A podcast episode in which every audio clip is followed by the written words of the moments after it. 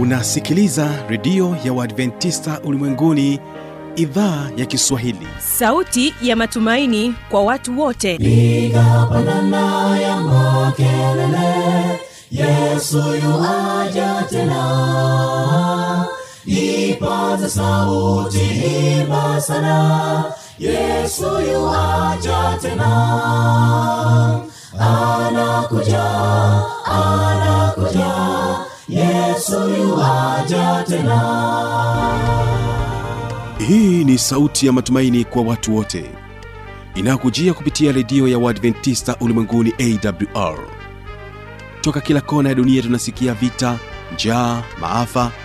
Hivyo washiria marejeo ya mwokozi. Piga panda ewe mlinzi yesu yuwaja tena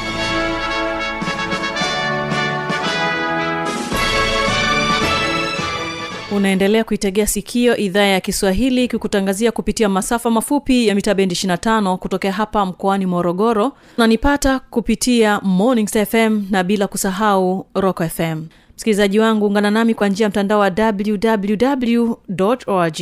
Jina langu ni kibaga mwaipaja. Basi tuwe sote kwa siku hii ya leo katika kipindi kizuri cha sera za ndoa hii leo ambao tutafungulia matangazo yetu ni waimbaji wa kibada kwaya watakuja kwako na wimbo unaosema upendo wa mungu. Wimbo wa pili ni mwimbaji asha majura atakuja kwako na ujumbe unaosema umewahi hesabu. Lakini leo tutakuwa naye mchungaji pregod nzota akiwa naye habi mshana katika sehemu ya pili ya mada inayosema ndoa ni nini? Basi kabla sijampatia wasaa wa pekee kuweza kutubariki mchungaji pregod nzota hawapaki baada ya kwaya upendo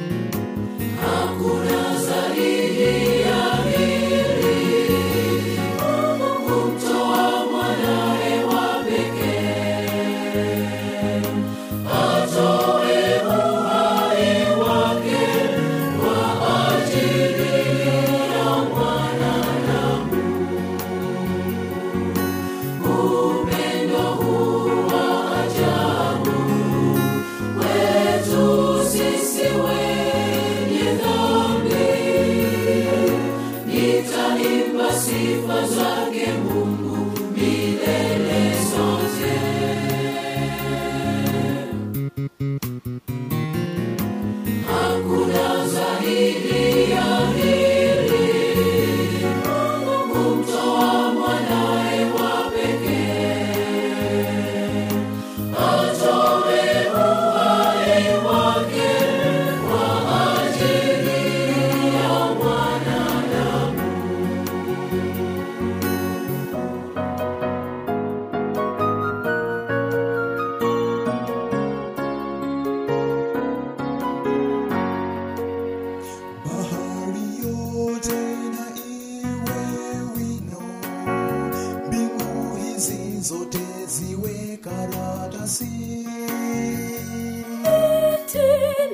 Tena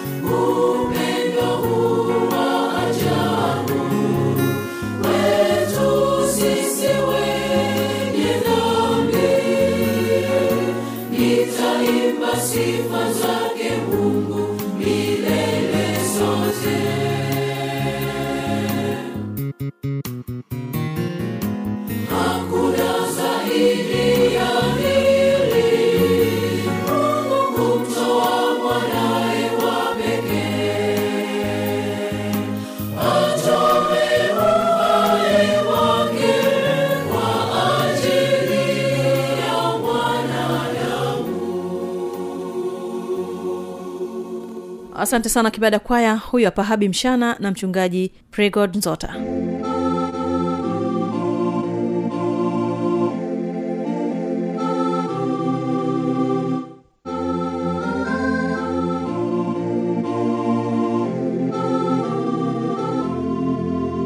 E, juma lililopita nilibahatisha kuwa na mtu alinipigia simu.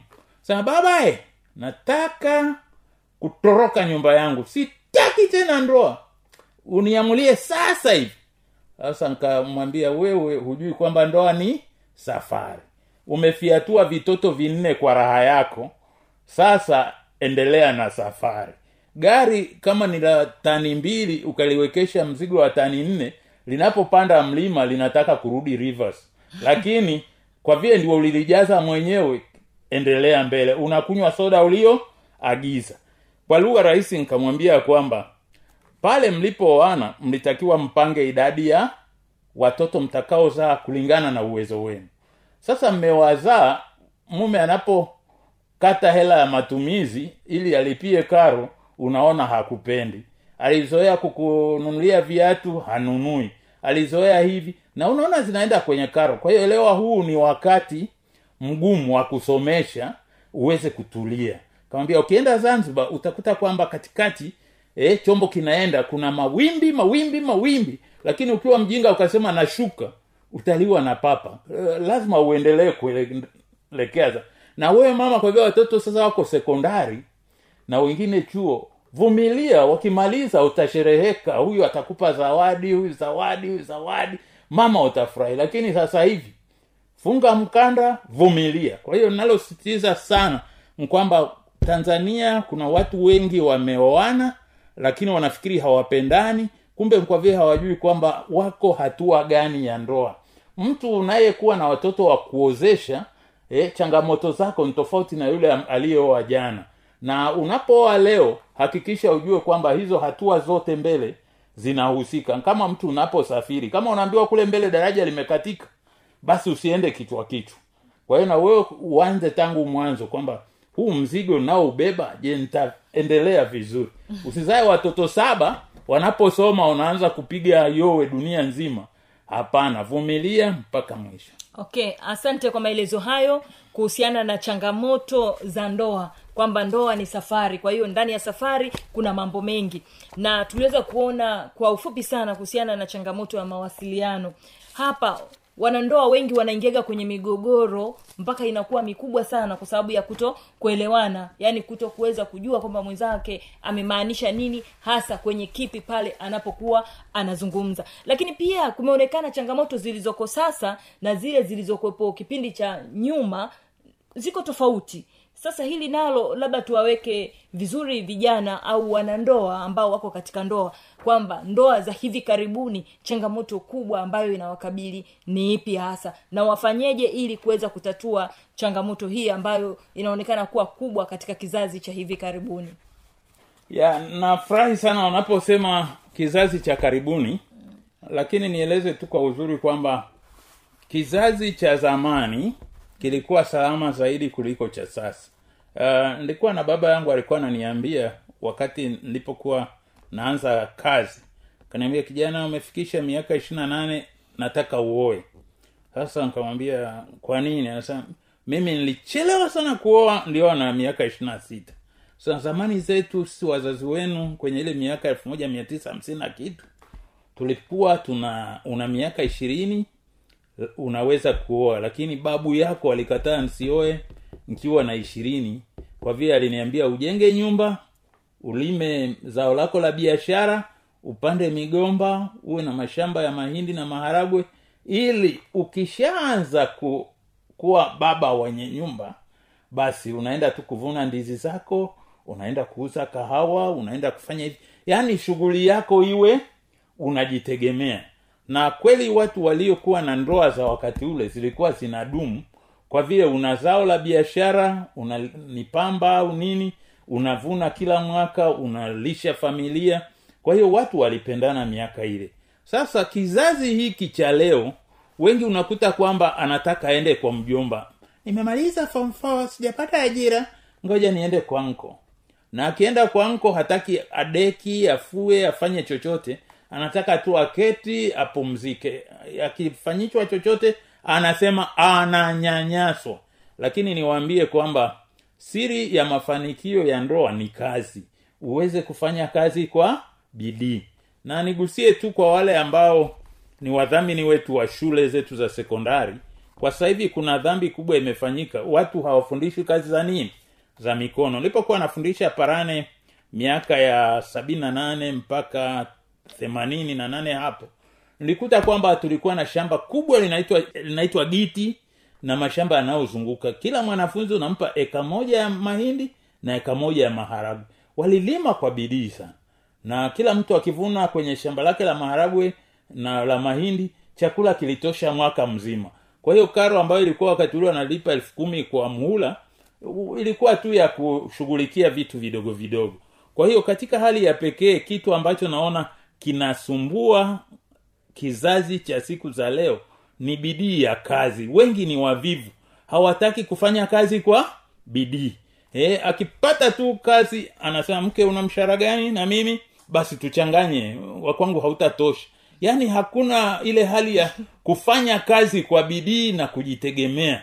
Nilikuwa na rafiki yangu mchaga na wakati nikifunga harusi akawa anamwambia mwenzake aise uwe unajua kufanya kazi kwa bidii. Ili usije ukasema shemeji anakusumbua kwa vile asubuhi utaambiwa tunataka chapati mchana utaambiwa tunataka pilau jioni utasa ya tena unataka nini? Kwa hiyo katika hali ya pekee kizazi hiki na ndoa nyingi zinakwama kwa sababu ya uchumi. Na huu uchumi kwa nini unakwama? Ni kazi. Na niwaambie tu nitatumia mfano mrahisi tu. Hapa ofisini tunapofanya kazi sitamtaja. Tulikuwa nilipokuwa naanza kazi hapa panaitwa ufunuo nilipata bahati moja ya kuwa na binti mmoja alikuwa mdogo lakini kwa vile ni mdogo tukampa kazi ngumu. Ambia leo tunaaga watu fulani kapambe pale. Basi binti watu wanaweka vitambaa. Siku nyingine tuna mtu mmoja akahamishiwa hapa kapambe pale. Anaenda anapamba. Lakini kumbe ile binti tunamjengea uzoefu. Baada ya miaka michache ameolewa watu bado wanamwambia dada tunataka yale mapambo yale mapambo. Mwisho akawa dada ambaye ana ile shughuli nzuri tu ya upambaji. Na kila mtu anafurahia upambaji. Na nkashangaa hata ananunua gari zuri sababu ya upambaji. Yaani kumbe hata tu kupamba kunaleta pesa. Eh, hata li, wakati mwingine lishangaa watu wengine kuna kazi haw, hawaziheshimu. Eh, kuna kazi kwa mfano kushona tu viatu. Unakuta unashona viatu unajipinda watu wanasema kazi duni. Lakini ni nzuri sana kwa vile unashona unakuta mwalimu fulani anakwambia nataka viatu mia nne. Watoto wangu nataka wote wapate viatu vinavyofanana.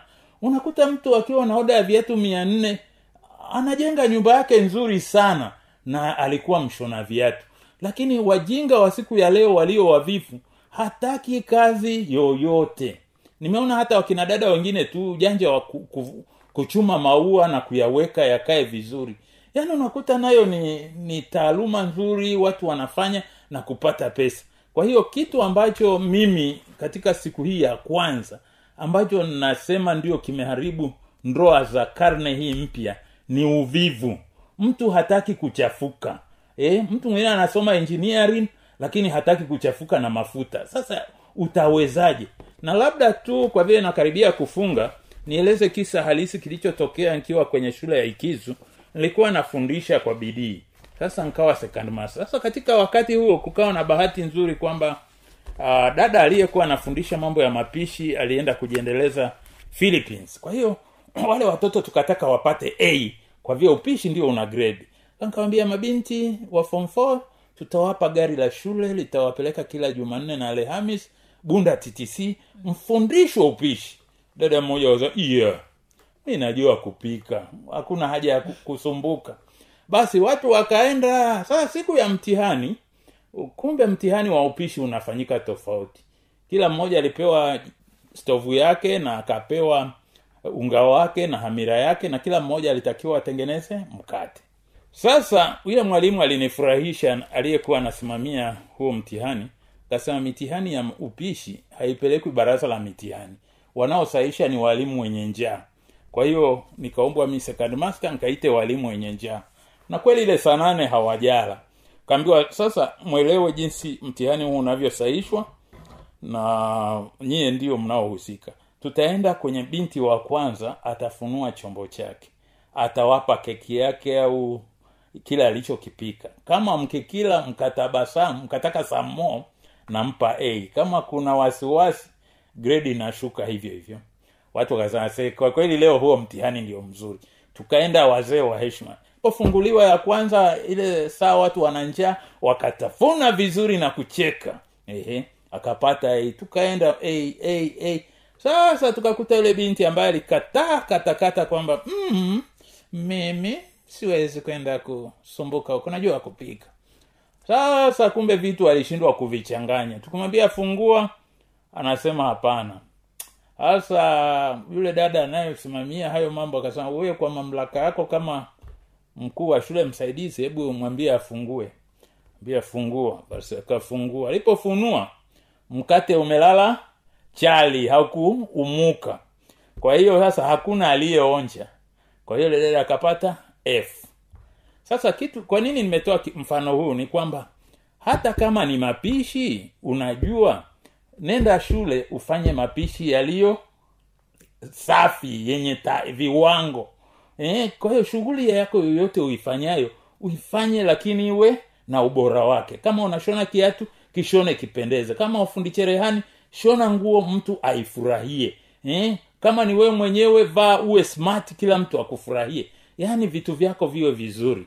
Kwa hiyo katika hali ya pekee leo tutakomea hapa lakini nipende kwamba leo nimependa kuambia ndoa ni safari na unapokuwa safarini lazima ujizatiti ku, kuendelea na safari kwa vile lazima ufike unakoenda.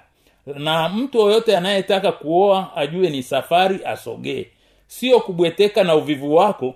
Ukiombwa mia tano asubuhi mia tano mchana e, jioni ukaambiwa vitu vingi vinahitaji elfu mbili unasema kwenda kwenu unanigasi hapana. Uvivu ndio umeleta shida hapo.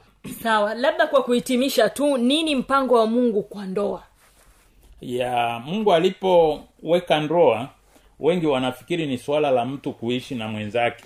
Lakini ukisoma kwenye waefeso tano utakuta kwamba kumbe kristo alilipenda kanisa lake akalifia.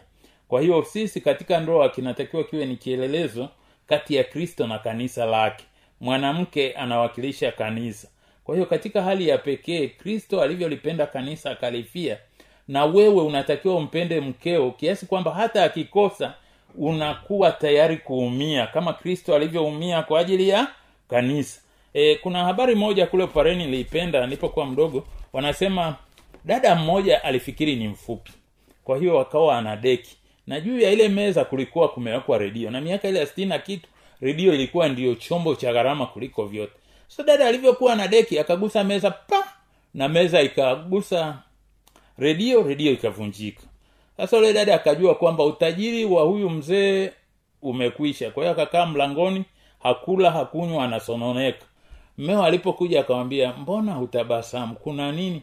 Sa baba redio imeanguka. Kaambia basi adhabu yako nifuate.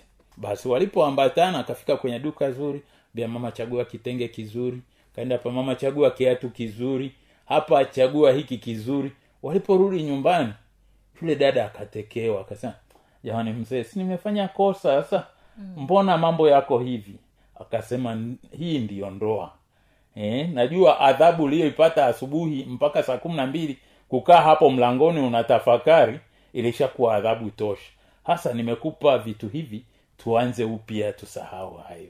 Kwa hiyo katika hali ya pekee napenda kuambia kwamba ndoa ni safari. Usikumbuke yaliyopita na labda tu nimeeleza mambo ya watu wengine nieleze ya kwamba sisi hapa morogoro nilikuwa na kazi ngumu sana inaitwa kutafsiri. Lakini ijumaa jioni mama alikuwa anafurahia morogoro ilivyo na maembe. Anayachukua vizuri anapitisha kwenye blender prrr, yanakuwa juisi nzuri. Ukisikia sasa ni sabato tunafungua sabato. Mnaimba hata hujui kuimba unatoka vizuri. Kwa hivyo baada ya hapo kuna juisi za maembe eh, vyakula vitamu vya kufungua sabato na we mwanamme ukishakuta umepewa juisi tamu e, chakula kitamu utakuwaje na nguvu tena ya kuuliza lile kosa la jana au kwa hiyo jua watu wanafuta makosa kwa kukupa chakula kazuri na nini mnaendelea. Lakini wale wajinga ambao wanakusumbua siku moja nikiwa kwenye kambi fulani mahali fulani mtu baba naomba unisaidie. Ehe nini? Sasa nimekosana na mme wangu nataka ushauri.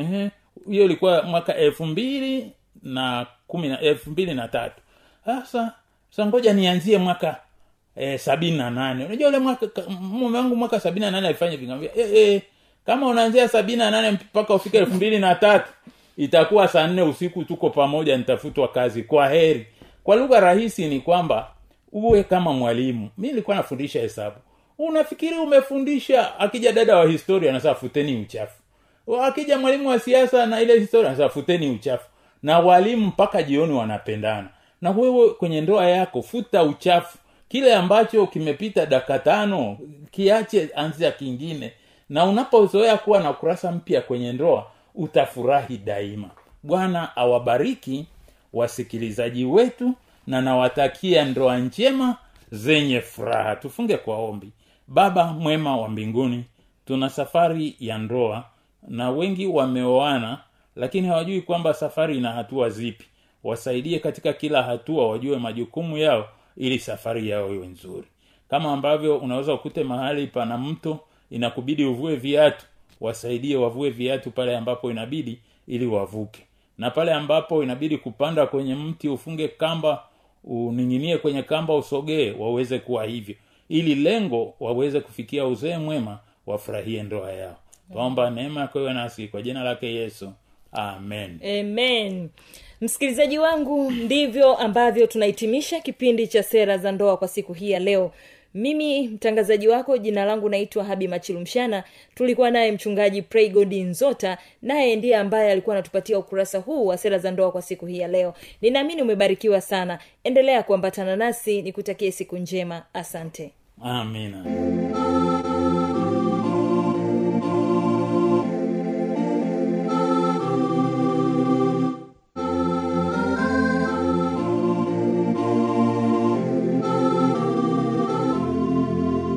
msikilizaji kwa maswali maoni changamoto na kusi uniandikie kwa anwani hii hapa ifuatayo.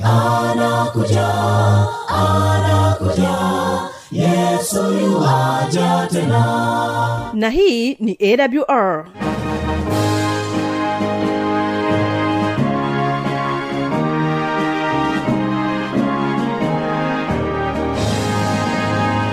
redio adventista ulimwenguni awr sanduku la posta 172 morogoro tanzania.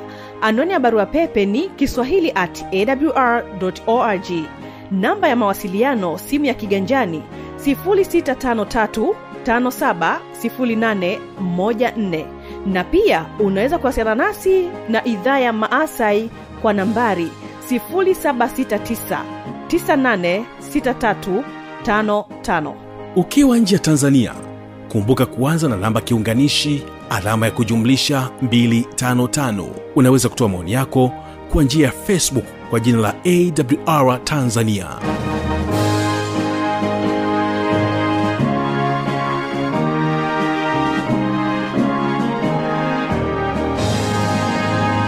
kesho ni ijali afya yako na siri za ushindi. Napotoka pa studio endelea kubarikiwa na mwimbaji asha majura akikwambia umewahi kuhesabu? Endelea kubarikiwa naye tukutane kesho katika kipindi kizuri cha ijali afya yako na siri za ushindi. umewahi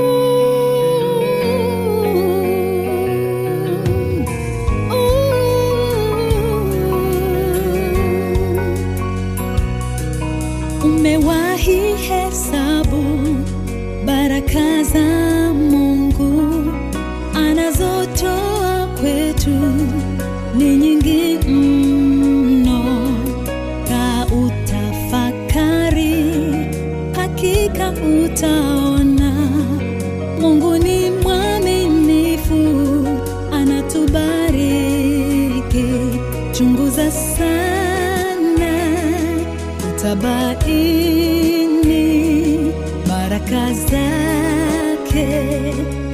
zabubujika na hazikomi zaendelea kububujika. Maishani mwetu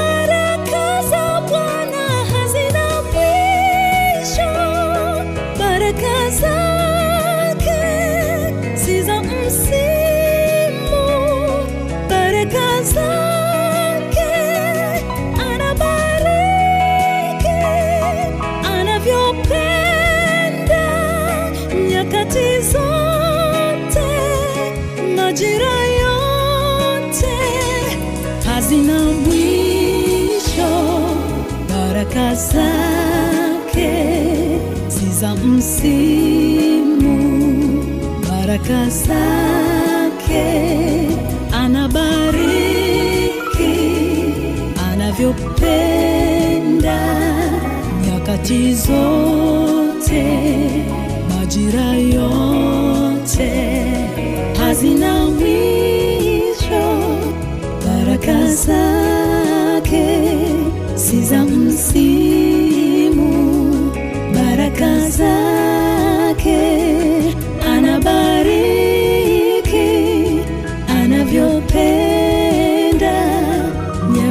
zote majira yote. Hazina mwisho baraka za Bwana